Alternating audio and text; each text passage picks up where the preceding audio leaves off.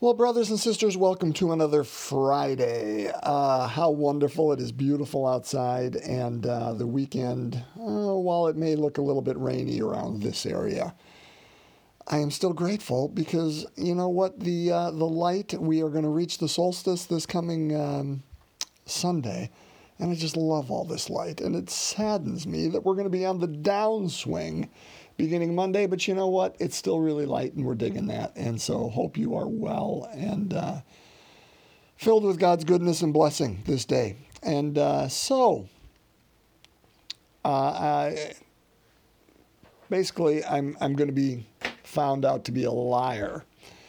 Uh, with our podcast today. And the reason for that is I've been talking for the last week and a half how probably the rest of the month is when we'll be going through the Sermon on the Mount uh, because it is so wonderful and so rich, and that every day, uh, you know, it can be filled up with these three chapters. Well, so today we're taking a step away from chapters uh, 5, 6, and 7 of Matthew. We're going to jump to chapter 11 because today is a feast day, and uh, as is tomorrow.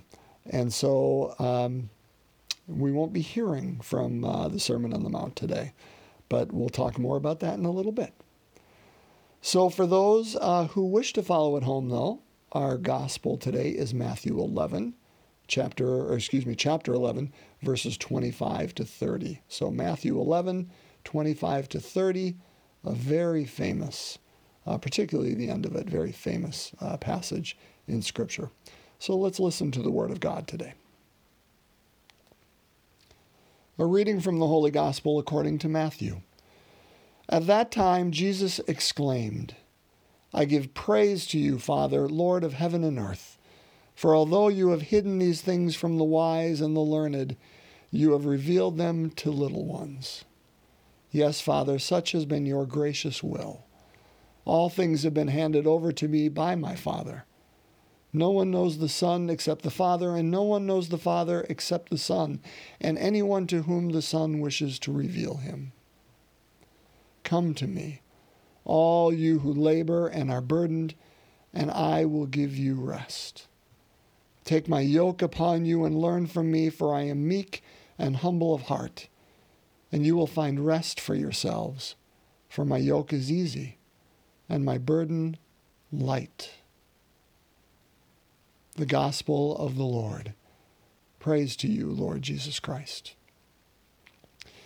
So, brothers and sisters, today is the feast of the Sacred Heart of Jesus. In fact, the month of June is the month of the Sacred Heart.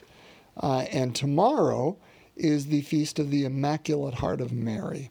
Now, these are very Catholic feasts. Um, if you go up to one of our Protestant brothers and say, hey, happy feast of the, the Sacred Heart of Jesus, they'd be like, What? Not quite sure what you're talking about, but I might have to take you into the hospital. Um, this is a feast that dates back, uh, its origin sometime in the 11th century, so about a thousand years.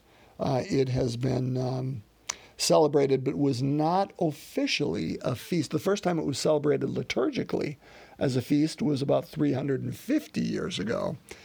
First time it was uh, officially put on the calendar was about 150 years ago. So again, the Catholic Church moves slowly. That's kind of, you know, our blessing and our curse. Uh, but this feast has some deep and serious roots um, uh, with it, and and you may uh, note. Uh, I'm sure you have seen statues of this or seen images of the Sacred Heart.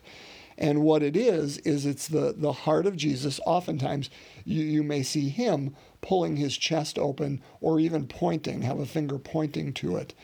And it is a heart that has a wound by the uh, spear, um, indicating the, uh, the spear that pierced his side. Uh, during the crucifixion, it has a ring, a, a crown of thorns around it, and often a cross right up on top um, uh, again indicating the passion that he uh, he endured for us uh, in the cross and the crown of thorns and, and pierced uh, for our offenses, and uh, has a, a, fire up on top. Again, that burning image. Uh, and what it symbolizes, brothers and sisters, is that idea of the unending mercy. And I use that term, uh, you know, pointedly the unending mercy and compassion of God. You know, as, as a child, perhaps, even as a society, we can look at that as somewhat macabre and say, here's a guy whose chest is exposed and he's pointing to his heart. Again, I know I, I quoted, forgive me, this is twice in a row now, the last temptation of Christ that I, I quoted this week. But there's a scene in it where you see Willem Dafoe literally take his heart out of his chest and, and show it forth. And, and of course, that didn't happen in, in reality, but it's, it's the movie director's way of showing look at my heart. This is who I am. That, that Jesus wants us to see the burning heart of Christ, um, that, that image that there is no end to which he will not go to show his love for you and for I, symbolized in that there's no sword that will stop him, uh, there's no crown of thorns, there's no cross, none of that. Uh, and that burning fire, that image that, that he burns for us in his mercy. And that goes with the gospel, of course, today, which is Come to me, all you who labor and are burdened, and I will give you rest. I mean, this, this shows what his heart looks like. Take my yoke upon you and learn from me, for I am meek and humble of heart, and you will find rest for yourselves, for my yoke is easy and my burden light. I remember Deacon Pat one time giving a, a homily. It was very pointed. It was early in my time here, so a long time ago. But I loved it because he told me what I didn't know, which is, you know, uh, for a yoke of oxen, when they, they have a yoke, um, they don't just take one, you know, off the shelf and put two oxen on it, but it is made specifically with the contours of those oxen so that they can be doing their work, but it doesn't burden them. It is made specifically to fit their being, their gifts, who they are. Uh, and that's that's what Jesus is saying. He's saying, "Take my yoke." I mean, there is a yoke in being a Christian. Let's not let's not deny that. Take my yoke upon you. You know, yes, we're labor and burden, but at least if we're going to be labor and burden, let's be labor and burdened with the correct things, which is the yoke of Christ, which is form fitted for you and I. Take it upon ourselves, for he is gentle. Uh, you know, take my yoke upon you and learn from me, for I am meek and humble of heart, and you will find rest. For my yoke is easy, my burden light. And this whole idea uh, earlier in the gospel, the first paragraph, you know, I give you praise, Father, for although you have hidden these things from the wise and the learned, you revealed them to the little ones. Again, this is just um, a humbling, humbling gospel, meaning it invites us to be humbled. Uh, and then he says, Yes, Father, such is your gracious way, will. No one knows the, father, the Son except the Father. No one knows the Father except the Son uh, that image of family. And I think, again, what this speaks to me um, is that image that uh, we are called, brothers and sisters, to be little ones. I, I go back to that image of St. Therese of Lisieux, the little flower, and her uh, constantly in her autobiography, The Story of a Soul, talking about her littleness her littleness. And as a little flower, she's not like a big flower that, that can be ordained at an altar or someone goes and, and picks and, uh, and uh, shows to other people and says, Look at this beautiful flower. But she is among the wildflowers of the field, that their sole purpose is as someone goes through the field to provide beauty to them for that fleeting moment and scent, but then to be forgotten. Um, and, brothers and sisters, we live in a culture that doesn't invite or ask us to be little, but the exact opposite. Uh, that we are called to um, make ourselves grandiose and large, because that is how we gain reputation or standing within a community or within the eyes uh, of other people.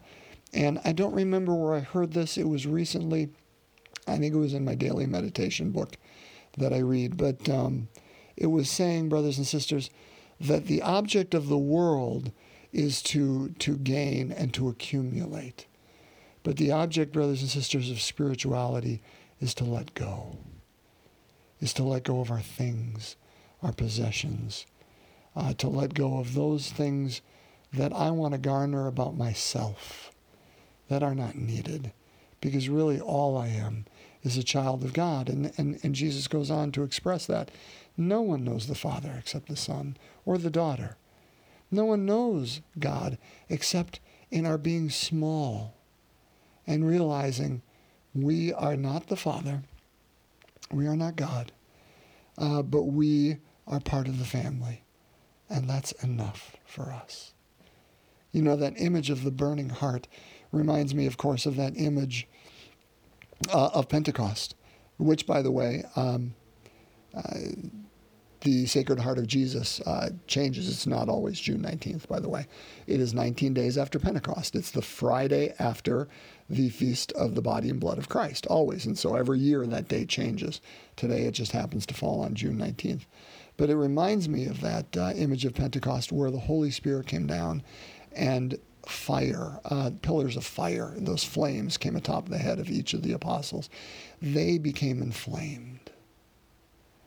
And, and just as, as our God points to his heart, which is inflamed for us, um, may we become, uh, may we catch that fire, I guess. May we become inflamed by the Holy Spirit in the same way, not only for our God, but that we may point to our heart um, uh, to say, this is, this is the journey. Uh, because our heart imitates that of the Sacred Heart of Jesus. And there's no end that we too would go in our burdens, in our yokes, um, to carry the cross for others so that they may know of, of our love too. I mean, we imitate. That's, that's what we do. That's, that's what a child does, right? Of a parent, we imitate. Um, and that's good. That's, that's what I want. I, I know that's what you want. Let's be imitators of our great Father, great Mother, uh, our great God. Um, and, and people who let go of our agendas and hopes and visions for ourselves so we can replace it with the burning one, the yoke that our God invites us to carry. Let's pray. So today we finish up the joyful mysteries, the uh, the fifth joyful mystery, which, by the way, is, of course, the finding G- of Jesus in the temple when he is 12 years old, after uh, losing him for three days. So, no one asked me, but if this were me, I would not be putting this in the joyful mysteries. I would be putting this in the irate mysteries of the Rosary, or the exasperated mysteries of the Rosary, or the just you wait till we get home behind closed doors mysteries of the Rosary, or perhaps even the my goodness, I hope God wasn't looking these last three days when I lost his son mysteries of the Rosary. But because none of those mysteries of the Rosary have been created yet, I think they just said, well, we got an opening over here in the joyful. Let's just put it there. And maybe it was joyful when they found, but as a parent, let me tell you, I don't think that would have been my primary emotion at that point. But uh, let's pray anyway, this joyful mystery. Uh, let's take a moment of silence as we come up with an intention for which to pray. In the name of the Father, and of the Son, and of the Holy Spirit, amen. The fifth joyful mystery, the finding of Jesus in the temple. Our Father who art in heaven, hallowed be thy name.